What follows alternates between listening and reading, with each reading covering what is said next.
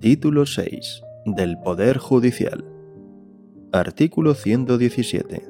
1. La justicia emana del pueblo y se administra en nombre del rey por jueces y magistrados integrantes del Poder Judicial, independientes, inamovibles, responsables y sometidos únicamente al imperio de la ley. 2. Los jueces y magistrados no podrán ser separados, suspendidos, trasladados ni juzgados sino por alguna de las causas y con las garantías previstas en la ley. 3. El ejercicio de la potestad jurisdiccional en todo tipo de procesos, juzgando y haciendo ejecutar lo juzgado, corresponde exclusivamente a los juzgados y tribunales determinados por las leyes según las normas de competencia y procedimiento que las mismas establezcan. 4. Los juzgados y tribunales no ejercerán más funciones que las señaladas en el apartado anterior y las que expresamente les sean atribuidas por la ley en garantía de cualquier derecho. 5. El principio de unidad jurisdiccional es la base de la organización y funcionamiento de los tribunales. La ley regulará el ejercicio de la jurisdicción militar en el ámbito estrictamente castrense y en los supuestos de estado de sitio de acuerdo con los principios de la Constitución. 6. Se prohíben los tribunales de excepción. Artículo 118 es obligado cumplir las sentencias y demás resoluciones firmes de los jueces y tribunales, así como prestar la colaboración requerida por estos en el curso del proceso y en la ejecución de lo resuelto. Artículo 119. La justicia será gratuita cuando así lo disponga la ley y en todo caso respecto de quienes acrediten insuficiencia de recursos para litigar. Artículo 120. 1. Las actuaciones judiciales serán públicas con las excepciones que prevean las leyes de procedimiento. 2. El procedimiento será predominantemente oral, sobre todo en materia criminal. 3. Las sentencias serán siempre motivadas y se pronunciarán en audiencia pública. Artículo 121 los daños causados por error judicial, así como los que sean consecuencia del funcionamiento anormal de la Administración de Justicia, darán derecho a una indemnización a cargo del Estado conforme a la ley. Artículo 122.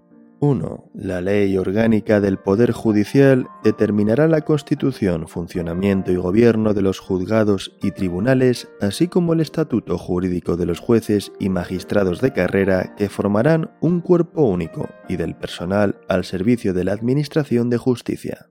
2. El Consejo General del Poder Judicial es el órgano de gobierno del mismo. La ley orgánica establecerá su estatuto y el régimen de incompatibilidades de sus miembros y sus funciones, en particular en materia de nombramientos, ascensos, inspección y régimen disciplinario.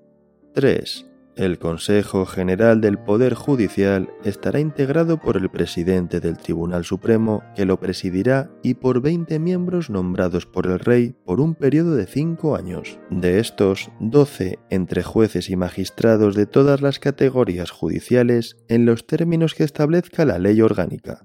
4 a propuesta del Congreso de los Diputados y 4 a propuesta del Senado, elegidos en ambos casos por mayoría de tres quintos de sus miembros, entre abogados y otros juristas, todos ellos de reconocida competencia y con más de 15 años de ejercicio en su profesión. Artículo 123. 1 el Tribunal Supremo, con jurisdicción en toda España, es el órgano jurisdiccional superior en todos los órdenes, salvo lo dispuesto en materia de garantías constitucionales. 2. El presidente del Tribunal Supremo será nombrado por el Rey a propuesta del Consejo General del Poder Judicial en la forma que determine la ley. Artículo 124. 1. El Ministerio Fiscal, sin perjuicio de las funciones encomendadas a otros órganos, tiene por misión promover la acción de la justicia en defensa de la legalidad, de los derechos de los ciudadanos y del interés público tutelado por la ley, de oficio o a petición de los interesados, así como velar por la independencia de los tribunales y procurar ante estos la satisfacción del interés social.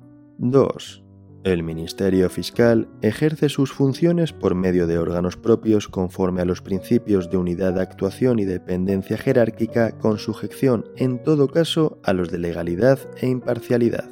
3. La ley regulará el estatuto orgánico del Ministerio Fiscal. 4.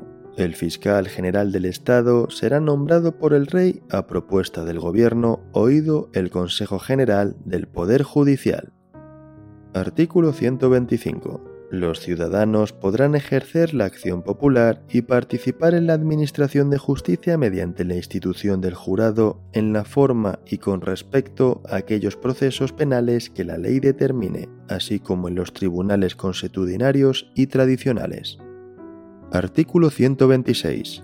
La policía judicial depende de los jueces, de los tribunales y del Ministerio Fiscal en sus funciones de averiguación del delito y descubrimiento y aseguramiento del delincuente en los términos que la ley establezca. Artículo 127.